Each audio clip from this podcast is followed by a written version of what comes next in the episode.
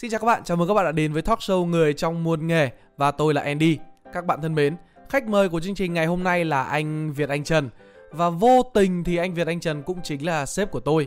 Lý do mà tôi muốn mời anh Việt Anh lên talk show ngày hôm nay, lên chương trình ngày hôm nay là bởi vì từ cái ngày tôi làm ở Spyroom đến giờ ấy, rất nhiều người cứ nhắn tin hỏi tôi là Ê, Spyroom như thế nào?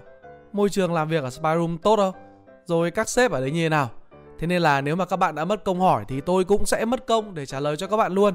Bằng cách là hôm nay tôi sẽ mời anh Việt Anh lên đây để cùng trả lời câu hỏi cho các bạn.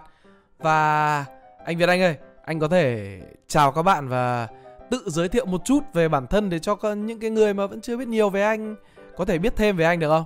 Ok, à, anh là Việt Anh, uh, sinh năm 93 Như Andy có nói là founder Spyroom và nói chung cũng là sếp của Andy. Nói chung là thực ra ngày hôm nay thì uh, tham gia talk show này thật ra là anh chả có chả biết tí gì ra team đằng sau lưng làm cái gì anh cũng không biết đâu nên là thực ra anh cũng nếu mà các bạn cứ nghĩ là cái này là diễn thì chắc là các bạn nhầm rồi tại vì khả năng cao là tí nữa có thể uh, anh cũng bị hỏi những câu mà khi anh cũng không biết trả lời nào sự là bọn em chuẩn bị rất là nhiều thứ hay ho cho anh nên là okay. anh cứ bình tĩnh đấy anh okay. cứ phải bình tĩnh thật là bình tĩnh ừ. và em nghĩ là chúng ta sẽ bắt đầu ngay bây giờ em đã chuẩn bị sẵn cho anh ba hộp quà. Đây anh có thể chọn. Đây đây là ba hộp quà nhá. Quà số 1 quà số 2 quà số 3 này. Đấy. Anh hãy chọn một trong ba hộp. Ba. Hộp số 3 hộp số anh chọn 3. hộp số 3 đúng không? Số 3 là đáp án cuối cùng của tôi. Số 3 là đáp án cuối cùng của anh. Vâng. Và chương trình hãy cho tôi uh, biết xem là đáp án số 3 có phải đáp án chính xác không ạ? Ten ten ten ten ten ten ten. Ok. À thì ở trong cái hộp số 3 này em có chuẩn bị cho anh một cái chai. Một cái chai rỗng. Chai à? ừ. ừ. không có gì bên trong cả một cái chai một cái chai rỗng. Đấy. Và em có một thử thách dành cho anh với cái chai đấy. Đấy đó là anh hãy kể một câu chuyện về cái chai đi. Kể một câu chuyện về cái chai à? Ừ. Ok. Thế thì uh, để để anh bắt đầu câu chuyện nhé hôm đấy là một ngày uh, thứ sáu. Trời cũng hơi mưa rông. Mọi thứ đều có vẻ như là chống lại cái ý chí của con người. Đi uh, thức dậy vào buổi sáng sớm để đi đến văn phòng đi làm. Thì anh tỉnh dậy. Uh, trong đầu mang rất nhiều bài báo. Nhưng mà đêm hôm trước thì MU vừa mới đá mà lại vừa mới thua Europa League chung kết thế nên là những cái hoài bão đấy nó hơi hơi bị, gọi là, nó khiến cho cái, nó làm cho cái bối cảnh thời tiết nó càng buồn hơn nữa. Thế nhưng mà thôi, dù sao thì công việc là công việc. Chúng ta thì vẫn cứ phải đi làm. Giống như ở MU thì cứ vẫn cứ phải thua. Nhưng mà nói chung là vẫn phải move on để tiếp tục cuộc sống của mình. Lúc anh đến văn phòng là 10 giờ 30 phút. Nghĩa là cũng đã muộn, cũng là muộn một tiếng rưỡi so với giờ để bắt đầu đi làm. Ngay lập tức không lãng phí thời gian để anh chạy ngay lên tầng 3 để xem công không khí làm việc của mọi người đang như thế nào. Đập vào mắt anh là một chai coca không ở trên bàn của Andy nhưng không thấy thằng Andy đâu cả. Chính vì vậy chính vì vậy vì cũng khá là cay cho nên là anh đành phải ngồi vào chỗ của mày và thiết kế ra một chiếc ảnh để uh, đặt ở làm màn hình nền của mày. Và đấy chính là cái ảnh mà cái cái ảnh. Đây uh, để tôi kể cho các bạn này. Anh Việt Anh làm một cái ảnh. Trong đấy anh ấy cứ chỉ tay vào cái màn hình. Chỉ tay vào cái màn hình. Lườm thôi. Gầm gừ bảo là nộp sản phẩm cho đúng giờ đây. Đấy. Chính xác. Và đấy là món quà anh dành tặng cho Andy. Và món quà đấy thay cho lời cảm ơn với những đóng góp và với những nỗ lực của em đã giúp cho công ty ngày một phát triển. Chúng ta có nhiều coca hơn để uống. Nhưng mà thật ra chai coca nó ở trên bàn của em mà anh thì không được ngụm nào. Thì nói chung nói chung về cơ bản thì câu chuyện nó chỉ dừng lại ở đấy thôi. Nhưng mà đấy có cả chai coca rồi nhá có cái chai màu trắng ở đấy. Đúng theo mong muốn chưa? Đấy ừ, còn ảnh thì các bạn đã xem rồi. Qua cái câu chuyện vừa rồi thì uh, em nghĩ là các bạn khán giả sẽ rút ra được một vài điều. Điều đầu tiên là anh Việt Anh hay đi làm muộn điều thứ hai ừ. là thằng Andy còn đi làm muộn hơn cả anh Việt Anh ừ. điều ờ, thứ thứ hai thì đúng điều thứ hai đúng rồi điều thứ nhất thì ở kìa sao lại thế cả hai điều này nó phải đúng như nhau Ờ, anh ạ anh Cùng- anh à, anh không đi làm sếp em đi làm đúng giờ sếp em là người đầu tiên đến công ty everyday không ờ, là người đầu tiên thì chưa chắc nhưng mà anh chắc chắn hầu như ở trong mọi trường trong mọi ngày mọi trường hợp thì anh là người cuối cùng rời công ty à, đúng đúng cái đấy thì Đúng. chuẩn cái đấy cái đấy đấy. anh anh thông thông thường anh là người cuối cùng nhưng mà đầu tiên thì không không chắc. Vì bình thường hôm nào mà em ở lại làm muộn thì cũng là thường là về với anh Việt Anh, hoặc tầm 9 giờ 10 giờ, hoặc thậm chí có những hôm mà đến 11 giờ, hai anh em mới về. Qua cái câu chuyện vừa rồi, em nghĩ là các bạn đã một phần nào hiểu được cái tính cách của founder của Spy Room. Anh là một người rất là vui tính. Anh Việt Anh là một người rất là vui tính, rất là thích trêu đùa mọi người. Thì sau cái màn gọi là giao lưu vừa rồi thì bây giờ sẽ làm cái phần chính của buổi talk show ngày hôm nay. Bóc phốt kiêm chất vấn của một nhân viên gương mẫu chính là tôi Andy ờ thế phải đổi host nhá đổi host nhá. Cái nhân viên nhân viên gương mẫu thì phải đổi host. Nhân viên chương gương trình mẫu thì phải chương đúng trình hỏng rồi chương trình này là hỏng rồi. Ừ, nếu mà là em- nhân viên gương mẫu là phải đổi số đổi đổi host đấy là điều chắc Ừ. chắn. ừ kìa em là người viết kịch bản thế anh phải để cho em giả vờ làm nhân viên gương mẫu chứ được rồi được rồi anh cứ giả vờ thế đi mọi người Ok, không ok. biết đâu ok ok được được ok anh ok. Và câu hỏi đầu tiên thì Spy Room lúc đầu chỉ là một mạng xã hội. Sau đó dần dần Spy Room mở rộng ra những cái mảng như là bán sách này, làm à, YouTube này, làm podcast, bla bla bla nhiều thứ nói chung là em cảm thấy là là Spy Room bây giờ đang có rất nhiều những cái sản phẩm. Ừ. Đấy. Thì à, tại sao anh lại muốn làm nhiều thứ như vậy? Và đã bao giờ anh cảm thấy là mình đang làm nhiều quá hoặc là mình đang bị tham lam quá chưa? anh nghĩ là uh, cái việc mà anh làm nhiều thứ như vậy ấy, là nó xuất phát từ chính cái sự phát triển cộng đồng thôi. Đôi khi là anh cũng không không đặt ra trước đâu. Tức là anh không không phải là ví dụ như là tôi đến bước này tôi phải này tôi phải thế kia.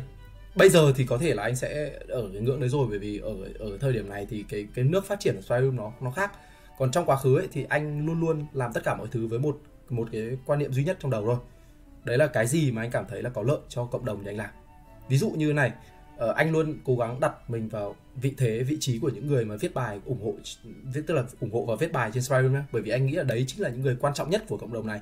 Nếu mà họ còn gắn bó với Spyroom và nếu họ còn tin tưởng vào giá trị của Spyroom, họ vẫn tin tưởng vào team Spyroom, thì Spyroom nó vẫn còn phát triển được. Còn nếu mà mình mà mất đi cái niềm tin của họ thì mình sẽ không bao giờ phát triển được thế nên anh chỉ nghĩ một cách đơn giản là những người viết như thế họ cần cái gì? Thì khi anh nghĩ như thế thì anh thấy là có rất nhiều người viết, không phải là vì, ví dụ không phải là vì vì tiền hay gì đâu, mà người ta viết đơn thuần là vì người ta muốn chia sẻ. Và khi mà người ta muốn chia sẻ đấy thì cái người ta cần là gì? Cái người ta cần là một cái sự lan tỏa là nhất. Với thứ hai, sau khi lan tỏa là có sự kết nối và có những cái tương tác ngược lại với người ta. Thế thì ban đầu thì nó là website Spyroom.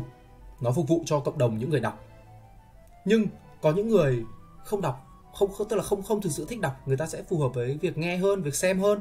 Thế thì chính vì vậy nên bọn anh mới bắt đầu phát triển mình mới phát triển thêm những cái như là YouTube sau đó thì Spotify hay là mới mới đây nhất thì còn đang làm thử đang đang test thử nói chung làm thử TikTok nữa một dạng để để thu gọn nội dung lại nữa cô động hơn. Rồi Facebook thì anh thì anh nghĩ là khi mà mình tư duy với một cái mục tiêu cốt lõi như thế và mình xây dựng tất cả mọi thứ uh, xung quanh nó thì mọi thứ nó diễn ra sẽ sẽ sẽ sẽ tương đối là logic và hợp lý. Giống như ví dụ bọn anh làm sách đúng không? Ngoài vừa nãy đã nói youtube rồi nói podcast rồi nói đến uh, tiktok rồi. Nhưng ví dụ làm sách chẳng hạn thì tại sao lại làm sách? Đơn giản là vì làm sách ấy, nó sẽ là một cái gì đấy dù sao ở việt nam vào sách nó vẫn là một cái gì đấy mà mọi người anh nghĩ mọi người rất rất là thích. Và bọn anh thì ừ, cũng ví dụ khi mà làm sách thì mình cũng làm một cái tác phẩm mà thực sự chỉn chu để cái người mà được có bài viết trong sách đấy người ta cảm thấy là, wow, kiểu spy room đúng là họ cũng trân trọng mình và họ cũng tạo ra cái giá trị mà mình mong muốn về mặt thương hiệu này hay về mặt những những cái lan tỏa, những cái chia sẻ người ta được tiếp cận đến đối tượng mà mà thực sự quan tâm đến nó. Thì khi mà anh làm tất cả những điều đấy, anh nghĩ là nó sẽ đều đóng góp vào một bức tranh chung, chứ nó không không mang tính tham lam hay là gì cả. Đấy là, đấy là quan điểm của anh. Còn đương nhiên mỗi người sẽ có một quan điểm riêng nhưng mà anh thì theo đuổi một quan điểm như vậy. Tức là anh sẽ làm mọi thứ để nâng cao cái cái trải nghiệm của người dùng của Spyroom đó là từ những người thích viết thích đọc thậm chí cả những người thích nghe thích xem thích content dài content ngắn là chúng ta đều có thể đáp ứng được cho họ. Đúng Đó rồi. là đáp ứng những cái thứ tốt nhất cho khán giả đúng rồi tức là uh, có một cái anh bổ sung thêm là đôi khi mình mình lúc mới bắt đầu ấy thì mình hay nghĩ là mình sẽ làm thế nào để mình thay đổi được hành vi của người người ta. Ví dụ như ờ mình mình làm là mình xây dựng một nền tảng viết thì ban đầu chẳng hạn anh sẽ nghĩ là ồ làm thế nào để uh, cái nền tảng viết đấy làm cho mọi người bắt đầu đọc nhiều hơn? Nhưng mà thật ra thì sau này càng về sau anh càng càng nhận ra là mình không thể thay đổi được hành vi của người ta và mình không nên cố gắng thay đổi hành vi của người ta. Ngược lại nếu mình muốn đưa một cái thông điệp một cái thông tin gì đấy thì mình hãy chọn cái cách thức tiếp cận người ta phù hợp. Thế nên là ban đầu nó mới là viết nó là bài viết một mạng xã hội trên Spyroom và sau đấy nó là tất cả những cái khác. Thật sự là em mới làm Spyroom được có hơn một năm Tính đến bây giờ là mới được có hơn một năm. Nhưng mà trong cái thời gian mà làm việc ở Spyroom và làm việc với cả anh Việt Anh thì em thấy là khi mà anh có idea về một cái dự án nào đấy về một cái project nào đấy thì anh sẽ cùng mọi người bàn bạc và triển khai để làm luôn. Và như em có nhớ thì anh đã từng nói là cứ thử nếu thử không được thì bỏ luôn. Vậy thì anh có thể cho em biết là tại sao anh lại chọn một cái cách làm như thế? Và tại sao anh lại chọn một cái cách lên chiến lược để bắt đầu như thế được không? À, thật ra thì tại vì nó nó cũng rút ra từ chính cái quá trình làm của anh thôi thật ra có nhiều cái mà mình luôn luôn tức là khi mà mình bắt đầu làm nhá hay là mình uh, mình mình bắt đầu một thứ gì đấy lúc nào mình sẽ có một cái gắn bó với nó. Mình lúc nào cũng nghĩ là cái idea cái ý tưởng của mình là nhất là nói chung là chắc chắn là nó sẽ ok. Nhưng trên thực tế ấy, khi mình cứ ôm cái ý tưởng như thế và mình không thực sự làm làm sao để nhanh để ra được lấy được cái phản hồi thật của thị trường ấy thì anh nghĩ là luôn luôn là trong hầu hết tất cả trường hợp là mình sẽ đoán sai. Anh đã từng như thế rồi anh đã từng ra cái bản phiên bản ờ, uh, Spy Room đầu tiên uh, mình cũng nghĩ là ồ có rất nhiều cái tính năng mọi người thích rồi giao diện các thứ này hay rồi tính kiểu như này là tốt. Nhưng mà ra chả có ai dùng. Chả quan tâm thỉnh thoảng có mấy ông vào kiểu nói vài câu nghe hơi đau lòng. Nhưng mà đấy thì vấn đề là khi mà anh trải qua chuyện đấy anh nhận ra là ở đôi khi có những thứ kể cả mình có chuẩn bị kỹ đến đâu đi chăng nữa nhá mình có chuẩn bị rất rất rất kỹ. Thì nếu mà nó không phù hợp với nhu cầu của thị trường nó không đánh đúng vào cái cái nhu cầu của người sử dụng thì nó cũng chẳng đi đến đâu cả và thực sự cái cách tốt nhất để hiểu người ta cần cái gì là bạn phải tạo ra một cái gì đấy trước. Bạn ngồi rồi người ta và bạn lấy cái phản hồi của người ta để xem người ta nghĩ gì về cái đó, người ta cần cái gì để cải thiện cái mà bạn đang cung cấp. Thì khi mà bạn bạn làm chuyện đấy, thì ít nhất là bạn sẽ có một cái cái khung để để bạn thay đổi, bạn điều chỉnh. Và thứ nhất là khung nhá, thứ hai là bạn cũng sẽ có hứng hơn để làm. Em, giả sử như bây giờ nhá, anh bảo, anh giao cho em một task, một cái công việc là xây dựng một cái quái, một cái kênh gì đấy đi, trong vòng ở một năm. Khi nào đầy đủ một năm thì ờ, anh em mình sẽ bắt đầu làm với nhau. Thế thì trong suốt một năm đấy, anh nghĩ là em sẽ không không cảm thấy happy, bởi vì nó như kiểu một cái công việc mà em không không nhận được một cái cái tương tác gì ấy. em cứ một mình lầm lũi lầm lũi không? Sẽ ngồi tự làm thế xong tự nghĩ hay rồi cái gì gì đấy và em không bao giờ được đẩy ra để cho khán giả tiếp nhận hay là em đẩy ra cho những người thực sự người ta sử dụng nó tiếp nhận. Thì tự em em sẽ cảm thấy chán nhưng mà ví dụ như nếu mà trong các project, các dự án ví dụ như mình làm đi, ví dụ làm kênh Spy Room chẳng hạn, anh luôn đưa ra một cái gì đấy rất nhanh và anh cùng làm mọi người. Và anh chấp nhận là anh anh cũng luôn bảo mọi người mà, tức là mình có thể sai, anh có thể sai, anh sai nhiều, anh sai nhiều hơn tất, anh chắc chắn là sai nhiều hơn rất nhiều các bạn rồi, vì anh anh tạo ra, anh anh làm, anh, tức là gọi là gì nhỉ? Anh đưa ra rất nhiều quyết định. Và tất nhiên kể cả tỷ lệ đúng cao đến mấy thì với số lượng quyết định nhiều thì số sai nó vẫn cao, đúng không? Thế thì khi mà anh anh trải qua chuyện đấy rồi anh thấy là ờ, kiểu nó quá bình thường và anh luôn luôn muốn là nhân sự của mình ấy, cũng sẽ có một cái cách tiếp cận như thế bởi vì sai nó chả gì đáng sợ. Cả. sai mà nhưng mà sai mà không biết mình sai ở đâu thì đáng sợ. Sai mà không không biết mình sai ở đâu chịu. Ờ. Từ từ cái ngày mà em em làm ở Spyroom ấy em thấy một cái một cái rất là khác biệt của Spyroom so với cả những cái nơi mà em đã làm trước đấy nhá. Đó là làm ở Spyroom thì anh lúc nào cũng bắt bọn em là làm rất nhiều task khác nhau kiểu những cái task nhiều lúc nó còn không liên quan gì đến nhau kiểu anh muốn bọn em làm rất là nhiều thứ. Ừ. đấy thì sao anh lại muốn bọn em làm như thế? Ờ, tại vì tại vì này anh nghĩ là ờ, để em thực sự hiểu được bản chất như anh luôn nói với tất cả mọi người ấy là anh muốn là làm sao để những cái nhân sự của Spy Room sẽ trở thành những người anh tạm gọi là có cái mindset của một product owner một người làm chủ sở hữu cái sản phẩm đấy bởi vì mà để thực sự sở hữu sản phẩm đấy thì em phải làm rất nhiều khâu em phải làm rất nhiều bước. Có thể em không phải em em có thể em chỉ chuyên sâu ở một mảng thôi. Nhưng mà em vẫn phải hiểu được các cái mảng còn lại để em có thể làm việc với các người với với những người khác tốt hơn. Và để em có thể về sau ấy, khi em phát triển lên em sẽ tự chịu trách nhiệm cho một sản phẩm của mình. Ví dụ như anh nói là với kênh youtube của Spyroom đi thì chẳng hạn như bây giờ thì lại là Isa. Isa đang ban đầu thì là anh đúng không? Sau đó anh chuyển giao hết cho cho Isa. Sau rồi Isa thì sắp tới, ví dụ là Isa lại chuyển tiếp, bởi vì Isa sẽ phải làm các cái công việc khác, các cái task khác, các cái job khác, và sẽ chuyển lại sang cho những người khác. Thì anh muốn là mọi người luôn luôn phát triển theo cái hướng như vậy, tức là nhìn rộng hơn, chứ không phải là ví dụ mình cứ đắm đuối vào, và tất nhiên, đấy đấy là một số nhân sự nhá. Còn một số nhân sự nếu mà anh cảm thấy như là người ta phù hợp để phát triển về mặt chuyên sâu hơn, thì cái lộ trình người ta sẽ khác có thể người ta sẽ chỉ tập trung vào câu chuyện nghiên cứu và chuyên sâu phát triển thôi bởi vì người ta sẽ thực hiện tốt nhất cái cái cái khả năng đấy. Ờ, tức là cái cái công việc đấy nếu mà người ta được là chính mình còn ví dụ với một số nhân sự mà anh cảm thấy là thứ nhất là bản chất công việc. Anh cũng không nghĩ là ví dụ như nếu mà các em ờ, chỉ tập trung vào với cả một cái nữa cũng cũng rất là quan trọng nhé là anh anh muốn là kể cả spy room nó thành công hay thất bại nhé. Kể cả nó như nào chăng nữa thì nhân sự của mình khi mà nhảy ra ngoài với những gì mình đã học được trong spy mình có thể set up và mình có thể tự chạy được những cái của riêng mình. Tức là không phải là ờ, bạn, ví dụ chỉ ở spy room thì bạn mới sống và bạn phát triển được, mà bạn có thể ở bất cứ đâu, bạn có thể bay nhảy và bạn có thể tự làm được. Bởi vì anh muốn là khi mà mình giống như rất nhiều công ty khởi nghiệp ở nước ngoài trong, ở nước ngoài chẳng hạn nhé thì rất nhiều early employee, những cái người mà nhân viên sớm người ta ấy, thì thường là sau khi mà rời của công ty chẳng hạn thế người ta lại xây dựng được các công ty khác các ý tưởng khác người ta biến được các ý tưởng ấy thành hiện thực. Là vì anh nghĩ là uh, người ta cũng được đào tạo người ta cũng có cái cách tiếp cận giống như vậy. Và anh muốn là nhân sự của mình cũng thế. Ví dụ sau này ví dụ như ở Mỹ có pay, the PayPal mafia đúng không? Toàn các ông kiểu triệu phú tỷ phú gì đấy rất là kinh khủng. Ra thì ông thì làm cái này ông thì xây dựng cái kia.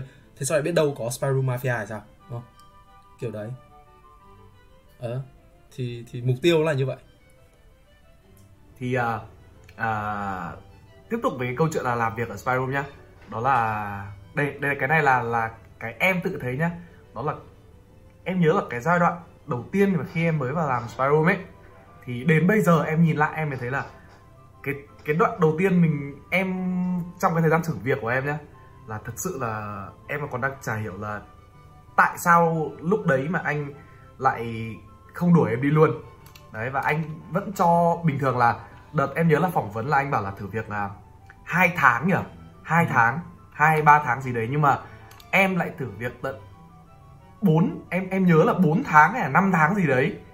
À, em thắc mắc là là là tại sao anh anh anh lại kiểu cho em thêm một cái cơ hội nó khá là dài là anh anh không như kiểu bình thường là ờ vào thử việc này không được.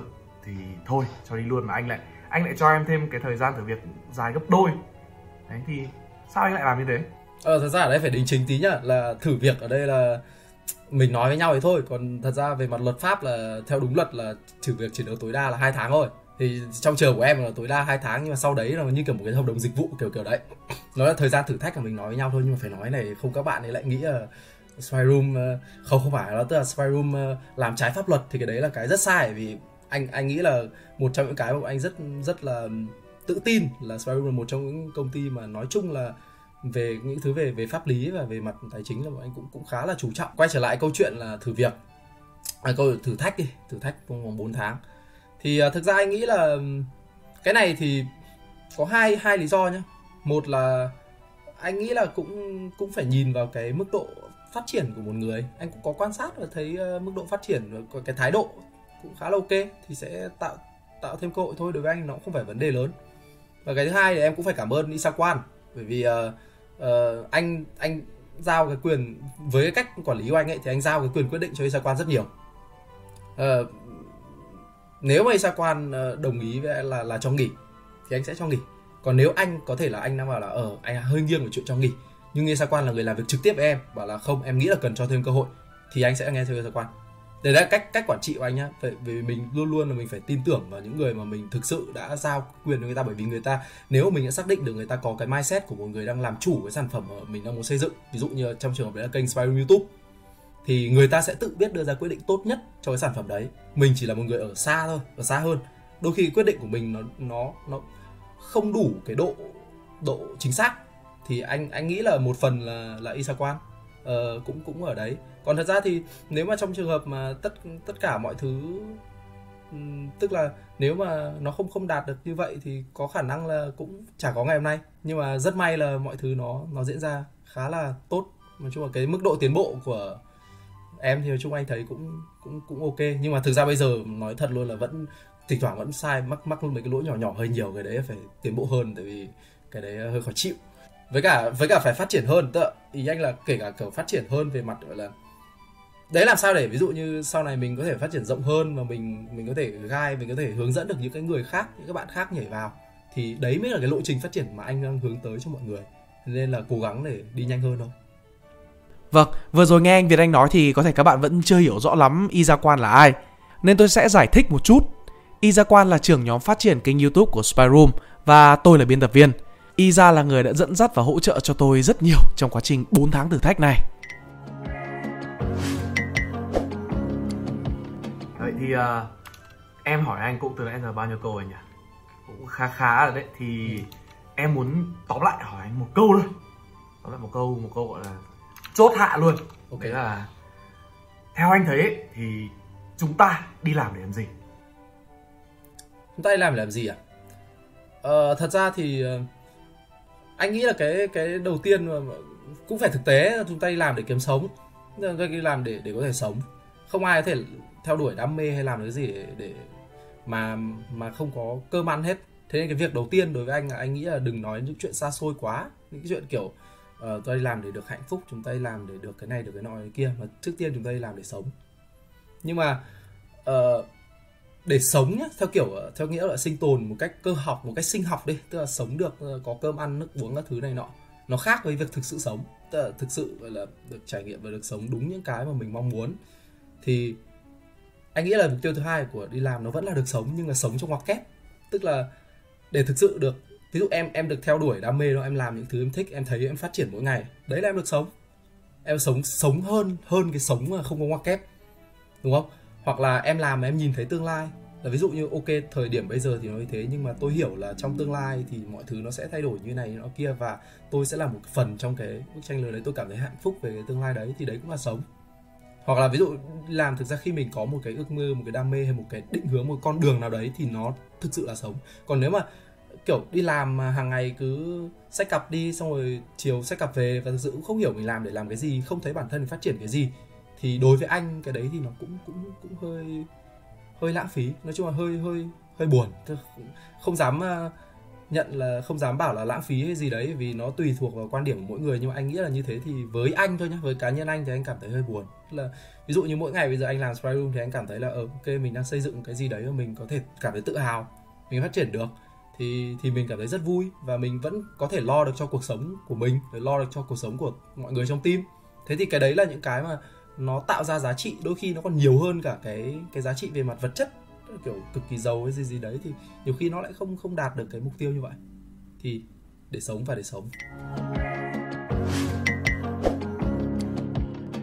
Từ nãy giờ chúng ta đã nói chuyện với nhau khá là nhiều và em nghĩ là các bạn khán thính giả cũng đã phần nào hiểu được cái môi trường làm việc của Spyro như thế nào, cũng như là cái cách mà anh Việt Anh xây dựng nhân sự. Nói về công việc mãi thì cũng chán đúng không? Cho nên bây giờ thì chúng ta hãy cùng nhau tìm hiểu về các khía cạnh khác của anh Việt Anh. Đầu chương trình ấy em có chuẩn bị cho anh ba cái hộp và anh đã vô tình chọn nhầm vào cái hộp thứ ba là cái hộp của cái chai. Thế thì anh có muốn biết là hai cái hộp còn lại có cái gì không? thôi Không sao lại thế? Sao anh không muốn biết? Ơ kìa, sai hết cả kịch bản của em rồi. Giận thế nhở? lại Không được, lại, bắt- anh lại, bắt- muốn biết đi. lại bắt trả lời câu hỏi Không. biết làm quái ấy anh anh chỉ em chỉ cần anh muốn biết một trong hai cái thôi. ok thế thì cái cái cái thứ nhất đi anh lại chọn chiếc hộp thứ nhất đúng không? đúng rồi lại gì Chiếc hộp thứ nhất mà. là câu trả lời cuối cùng của anh đúng không? Ừ. Đó, anh hơi đen. Chiếc hộp thứ nhất là một thử thách dành cho anh nữa. Em biết là anh có một khả năng một cái gọi là một cái cái thú vui, nó gọi là gọi là một cái thú vui đi, một cái Ừ. niềm niềm vui đấy là anh anh rất là thích beatbox đúng không? Anh rất là thích beatbox. đúng rồi ờ, ngày xưa anh có thể showcase một tí được không? đi beatbox rồi. Ừ, thể hiện cho các bạn thấy là ok ok để thế đơn giản mà nhưng mà chỉ sợ mic nó không bắt được thôi. Ok bắt không? được hết anh ơi. Rồi nha thế đi.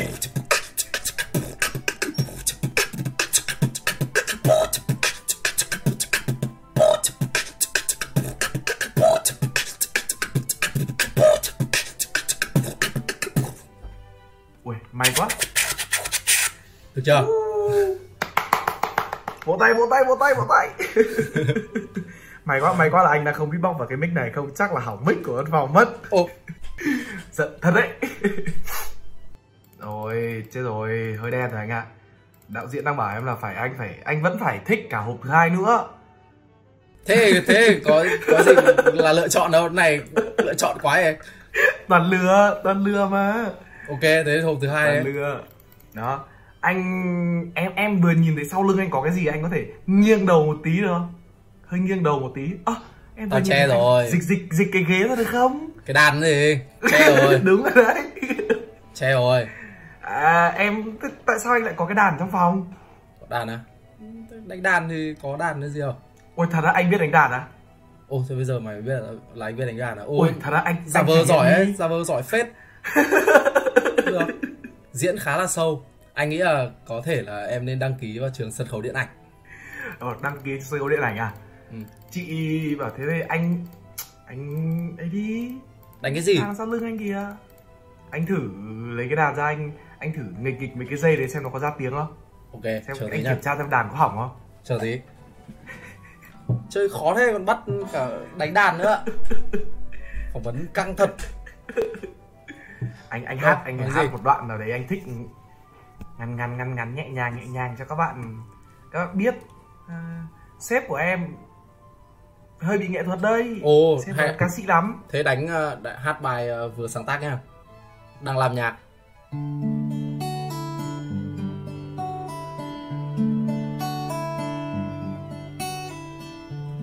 Như là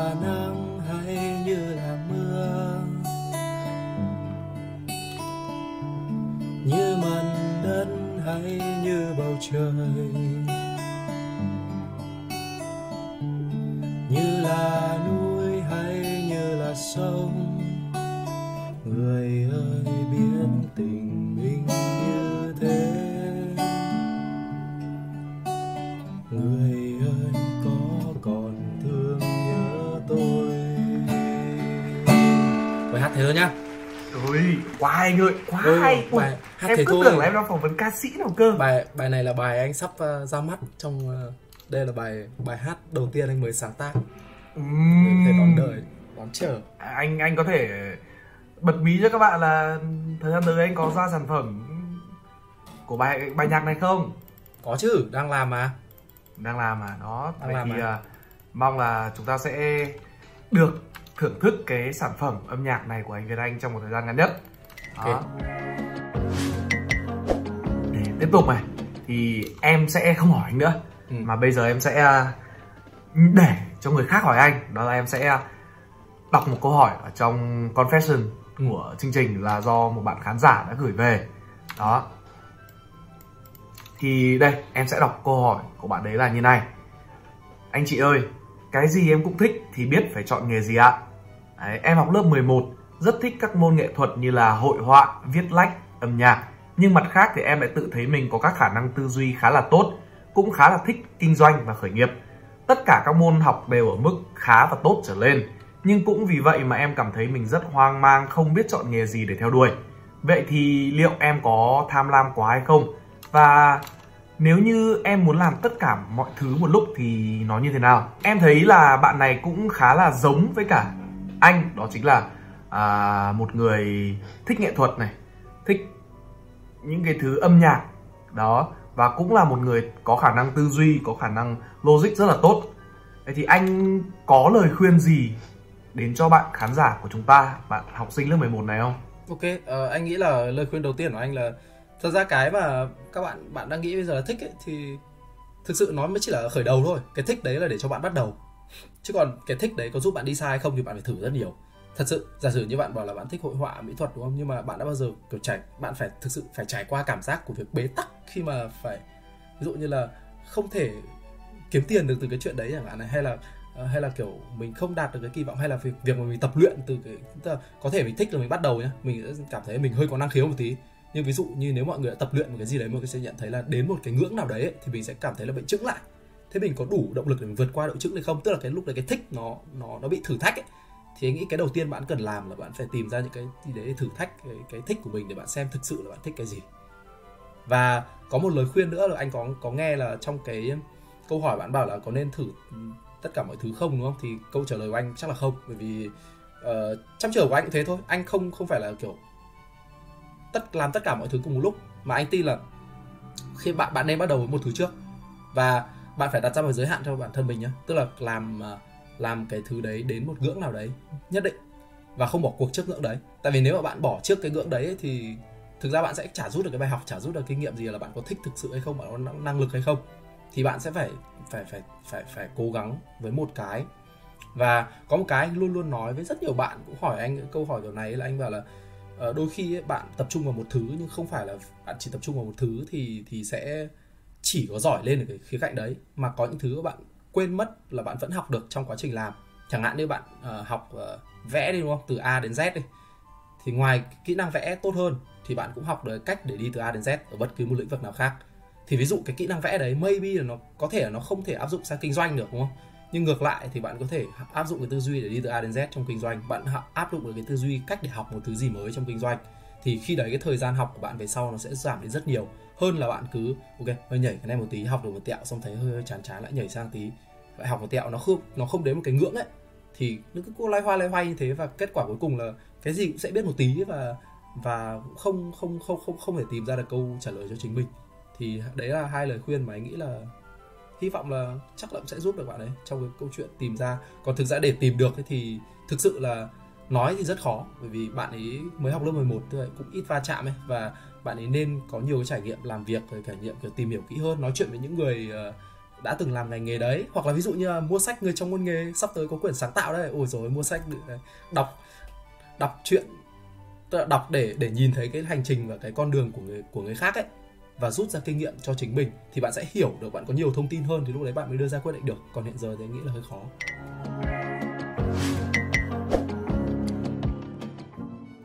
Các bạn thân mến và vừa rồi chúng ta đã có một cuộc nói chuyện khá là vui với cả anh Việt Anh rồi. Và để kết thúc lại chương trình thì tôi sẽ bật mí với các bạn rằng là tại sao ở ngay đầu chương trình tôi lại chọn cái chai để để vào hộp quà thứ nhất. Thì thật ra lý do là bởi vì tôi cảm thấy anh Việt Anh khá là giống một cái chai rỗng, tức là nó là một vật trống không và nó dùng để bao chứa những cái vật khác ở bên trong. Thế nên là lý do tôi cảm thấy anh Việt Anh giống cái chai là bởi vì anh Việt Anh là một người đã từng làm rất là nhiều thứ, đã từng trải qua rất là nhiều thứ và anh đã tự phát triển được cái tiềm năng, đã tự bộc lộ được cái tiềm năng từ bên trong bản thân mình ra. Thế nên là à, bây giờ khi làm việc ở Spy Room thì tôi cảm thấy là anh Việt Anh như đang là một cái chai và anh chỉ cần là một cái chai để cho chúng tôi ở bên trong và chúng tôi tự phát triển, chúng tôi tự tìm ra được những cái tiềm năng của bản thân và tự tỏa sáng. Đấy là lý do tôi cảm thấy anh Việt Anh khá là giống, khá là giống một cái chai. Thế nên đấy là cái cảm nhận của tôi. Còn các bạn thì cảm thấy như thế nào? Hãy chia sẻ cho bọn mình biết bằng cách bình luận ở phía bên dưới. Và nếu các bạn có những câu hỏi khác thì các bạn có thể đặt câu hỏi cho bọn mình trên uh, fanpage Người trong môn nghề Confession. Bọn mình sẽ cố gắng hết sức để tìm những cái khách mời phù hợp nhất để trả lời câu hỏi giúp các bạn. Và em nghĩ là bây giờ chương trình cũng đã khá là dài rồi Nên là anh Việt Anh Anh có thể chào tạm biệt các bạn cùng em được không và chúng ta hãy cùng hẹn gặp lại các bạn vào một chương trình một số khác À, xin chào và hẹn gặp lại uh, tất cả năm cho anh em nhá. Anh em nếu mà thấy hay thì uh, bổ cho mình một quả sẻ ngay ở hoặc là comment ở dưới phần comment để cho mình uh, biết được cái sự quan tâm của anh em nhá. Xin chào và hẹn gặp lại. Tạm biệt các bạn. Chào và hẹn gặp lại các bạn trong chương trình lần sau. See ya.